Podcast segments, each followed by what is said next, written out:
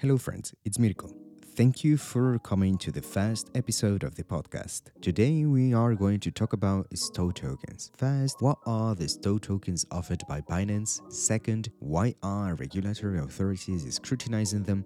And third, what I think is really happening. Part 1 What are the stock tokens offered by Binance and how do they work? By now, all of you must know about Binance. Binance is one of the most important crypto exchanges and trading platforms that allows people worldwide to share the madness that is crypto investing and trading. Even with its shortfalls, Binance has been at the forefront of the crypto exchanges sphere, providing access to diverse crypto trading solutions. Well, on 12 April 2021, Binance launched a new service, tokenized stocks. According to Binance, stock tokens are tokens pegged to the performance of the underlying stock. If it rises, the token follows, whereas if it falls, the stock token will also fall. To date, only five stocks are listed as stock tokens Apple, Coinbase, Microsoft, MicroStrategy, and Tesla. This means that when you buy a stock token, you do not own the stock but are subject to its price changes. In so doing, they allow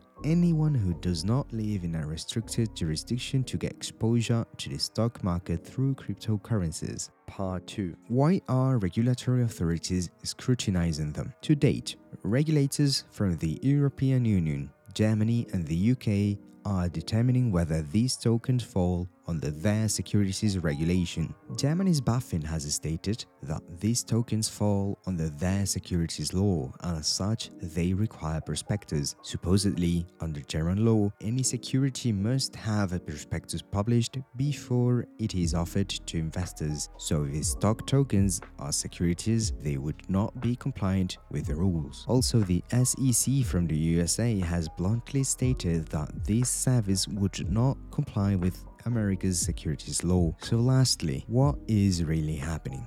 Firstly, I want you to know that I do not endorse either Binance, its services, or the regulator's position. Here I think that we do not have a black and white situation. On the one hand, Binance is a company and companies seek to make a profit in many ways. One being introducing new services. Regulators inspecting new services are just that, public entities doing what they are supposed to do regulate, even more so with something as innovative as cryptos or stock tokens. Securities laws and regulations are there, among other things, to protect investors from acquiring products that may be too risky or which may cause harm or significant losses without properly informing them that something like that may happen. For example, to avoid investment services disappearing from one day to the other, which, by the way, may happen for stock tokens. What I recommend to you is that if it interests you, by all means do it, but you have to be careful. You have to do your own research and assess whether investing in something like this is worth it and if it fits your risk tolerance, and only invest what you're willing to lose. As to what will happen with that, only time will tell. Thank you very much for tuning in to this first episode and see you on the next one.